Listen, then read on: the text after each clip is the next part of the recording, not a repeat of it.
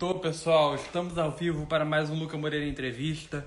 Se você está nos acompanhando ao vivo aqui no Instagram, assistindo a reprise pelo YouTube ou ouvindo o nosso podcast, sejam muito bem-vindos. Vamos para a nossa entrevista. Transitando entre o pop rock alternativo e o eletropop, a minha convidada de hoje iniciou sua carreira oficialmente em 2021 e hoje já possui mais de cinco músicas, cinco músicas produzidas, né, por ela. Ela está aqui para contar sua história e falar sobre seus, seus, suas novidades para esse ano. Vamos receber Tati Maia.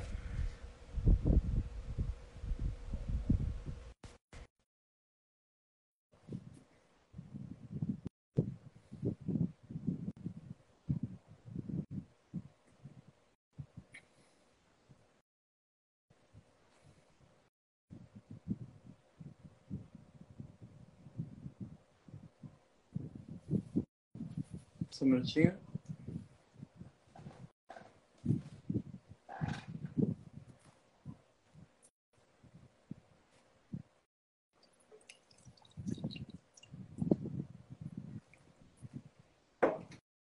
Tá dando algum erro, pessoal, peraí.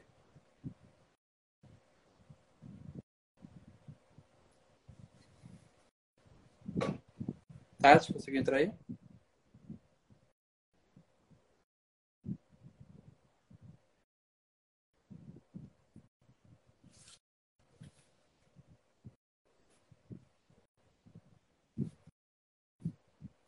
Tá dando um erro.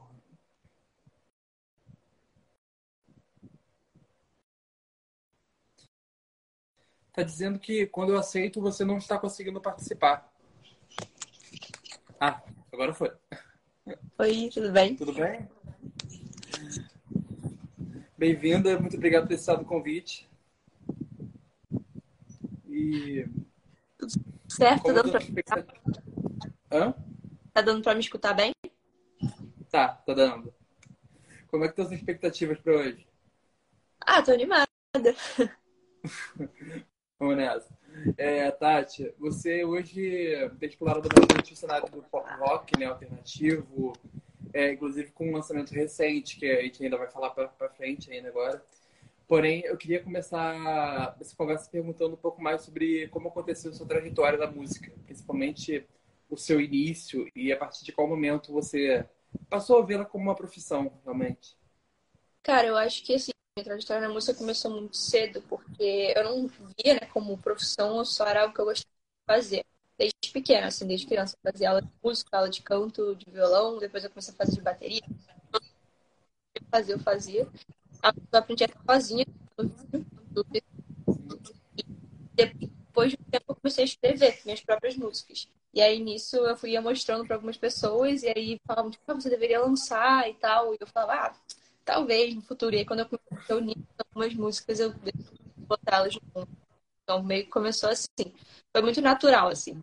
Depois que eu vi que eu realmente estava gostando de lançar, é, eu não vejo mais eu... isso. tá? Sim. Mas aí o gosto pela música veio de família ou partiu de você mesmo? parte de mim. Tipo, não, na minha família, a maior parte é de cientistas. Não tem... Então foi algo meio que partiu de Sim. E por que a escolha do pop rock? O que te levou para esse gênero?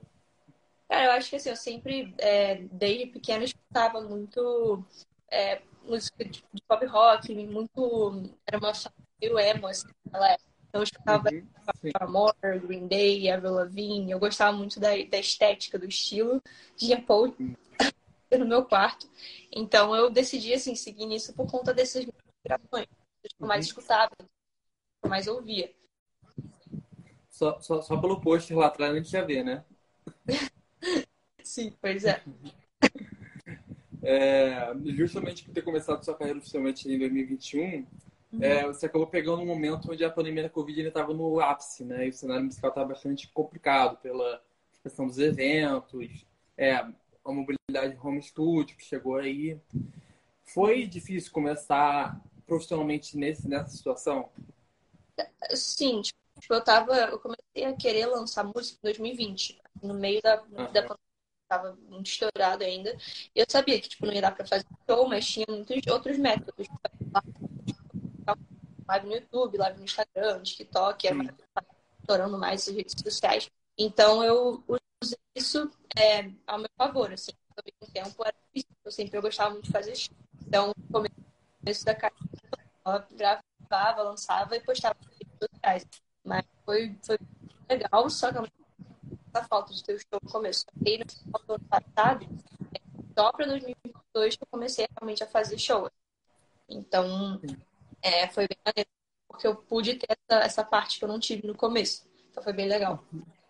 É, eu vou só pedir, porque tá, tá falhando um pouquinho o som, uhum. para ver se. Vou tentar desligar aqui para você para de dar interferência também, uma coisa. Tranquilo. Melhorou? Eu tô ouvindo tranquilo. Aqui também, né? tá ótimo. É, recentemente, o seu último lançamento foi a versão não acústica né, da faixa Dois Dias para o Ano Novo, que, diferente do que é esperado nessa época do ano, ela, ela fez um mashup né, de vários versos e abraça a angústia, um sentimento que muitas pessoas tomam contato né, na passagem do ano, no caso. Como você chegou até essa música e qual foi o sentimento que você decidiu passar para ela, por causa de mensagem? Cara, essa música, ela é muito diferente das músicas. É, ela, primeiro que ela é acústica, e eu tava, já tinha escrito ela há muito tempo. Foi uma das primeiras eu escrevi, só que eu falei, ah, eu vou esperar até realmente o final do ano para lançar, porque ela fala sobre o final do ano. Então eu já tava com ela guardada há bastante tempo. E eu ela pensando justamente nisso. Muitas vezes a gente acaba o ano com a sensação de tipo, ah, vamos renovar, vamos, vai tudo mudar, só que na maioria das vezes não faz tanta diferença algo que realmente tipo, colocou como regra. Tipo, ah, vai o ano, tudo vai mudar. Não necessariamente isso vai acontecer. Então eu quis tipo, colocar numa que às vezes o ano tá virando e as coisas podem dar errado da mesma forma. Não é porque o ano virou Sim. que tudo vai pro melhor e tal. Não é muito otimista, mas às vezes até confortável pensar assim, mas acontece. Então eu quis botar essa realidade. Eu sinto que eu gosto muito de trazer coisas reais. Uhum. Então, é porque realmente, né? É, tem uma matéria que fala, é, é um dia que muda no calendário, no caso. Exatamente. E além da sua mão, a música também contou com o trabalho da Bárbara Dias, né? Que é sua parceira de composição. Como foi a troca entre vocês nesse projeto? Cara, a Bárbara é uma pessoa que realmente ajudou muito. Ela, ela tem esse programa de mentoria que ela ajuda pessoas a tipo, é, utilizar melhor a criatividade para compor. Uhum. Bom, ela conseguia tipo ajeitar o pensamento para fazer ficar na estrutura, porque ela tem muito somente a estrutura do pop, das músicas. E eu pensava mais no conceito, na letra, no tipo de melodia que eu queria colocar realmente tipo, a estrutura que as pessoas estudam sobre essa boa, analisada. Bárbara. Uhum. É, em uma das suas declarações que você deu na época da divulgação, você chegou a falar que realmente não era muito fã do período de ano novo, né? Que preferia até o carnaval, né? Assim. É, nesse caso, você pensou em, talvez em arriscar um pouco no samba e outros ritmos do, do gênero, como piquenique com a Dark? Cara, sim, eu penso bastante nisso. Agora a gente está gravando um EP para o futuro, então estou explorando vários tipos de, é, de som também, algumas questões atmosféricas. E eu penso também em mudar um pouco o estilo, não ficar só no rock, não só no pop, talvez fazer um pouco mais. Estou explorando assim. Sim, além da Avery, que você falou que são uma das. Avery, Billie, Billie Eilish, que são as suas influências já no pop rock. Uhum. Você tem. Quais são os seus os outros, as outras influências que você pega de outros estilos?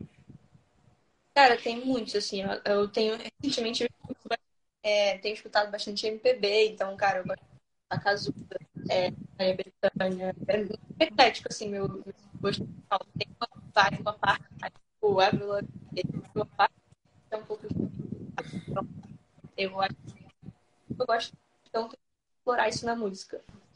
Sim.